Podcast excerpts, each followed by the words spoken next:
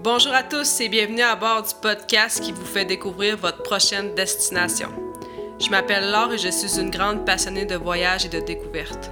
Avec plus de 20 pays visités et bien d'autres à venir, j'ai décidé de partager mes connaissances et mes expériences à travers ce podcast.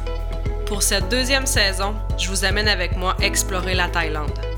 Un pays riche d'histoire et de culture où vit un peuple très accueillant et dévoué à la spiritualité.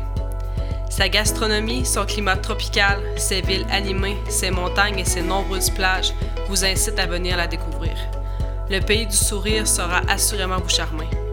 À chaque épisode, je vous partage des incontournables à visiter. Mon objectif est de vous aider à vivre une expérience inoubliable en toute liberté. Pour soutenir ce podcast, notez-la avec 5 étoiles et laissez-moi un avis. Merci à vous et bonne écoute. Bonjour mes amis, j'espère que vous vous portez bien. Et comme à l'habitude, ben, je suis très heureuse de vous retrouver cette semaine. Et dans ce 22e épisode, je vous parle de la capitale du nord de la Thaïlande, Chiang Mai, qui est située dans la province du même nom. Et on apprécie Chiang Mai pour son calme et son authenticité. C'est une destination très prisée des voyageurs qui se rendent dans le nord du pays et c'est le point de départ des activités à ne pas manquer dans cette région.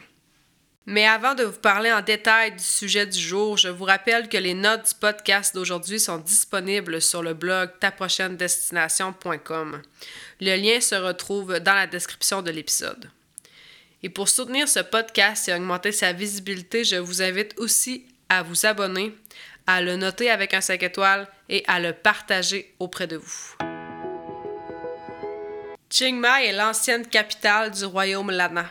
C'est une ville de taille moyenne où résident un peu plus de 200 000 habitants.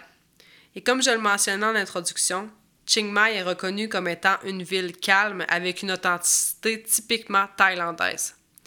Au niveau urbain, au centre de Chiang Mai, on retrouve la partie ancienne de la ville, et tout autour, on retrouve la partie moderne de la ville.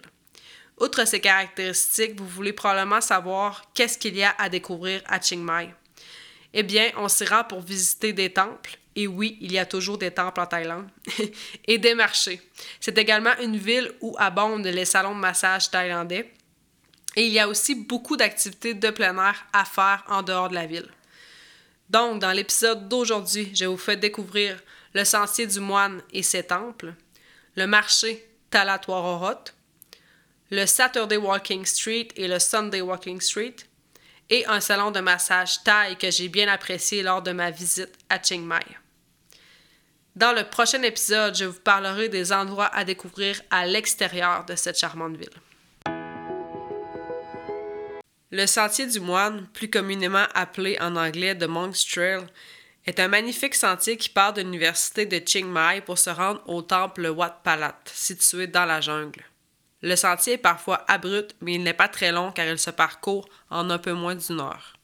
Arrivé au temple, on remarque tout de suite le côté mystique de l'endroit car les bâtiments sont situés en pleine jungle et il y a peu de visiteurs, donc l'endroit est très calme. On découvre aussi une belle vue sur la ville de Chiang Mai en contrebas et le temple Wat Palat est un lieu de méditation et un lieu de repos pour les moines en pèlerinage, donc les visiteurs sont, sont priés de respecter le calme et l'infrastructure de ce lieu important pour la culture thaïlandaise.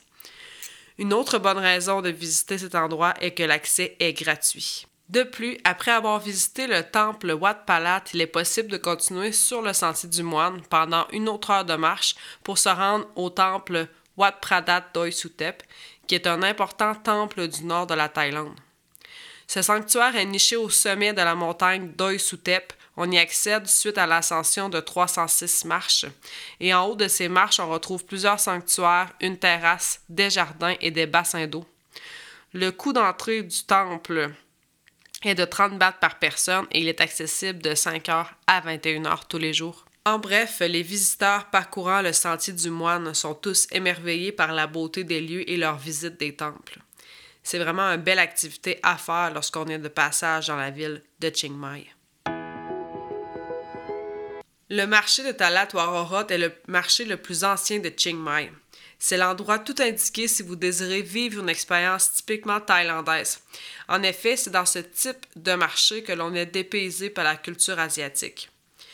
Au marché de Talat Warorot, on retrouve de tout. des souvenirs aux produits alimentaires en passant par les objets divers et les objets inusités.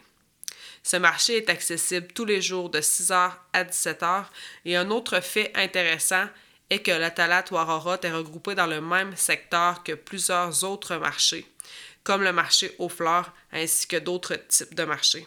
Donc, il est possible de passer plusieurs heures pour visiter les étals et s'imprégner de l'ambiance unique de la place.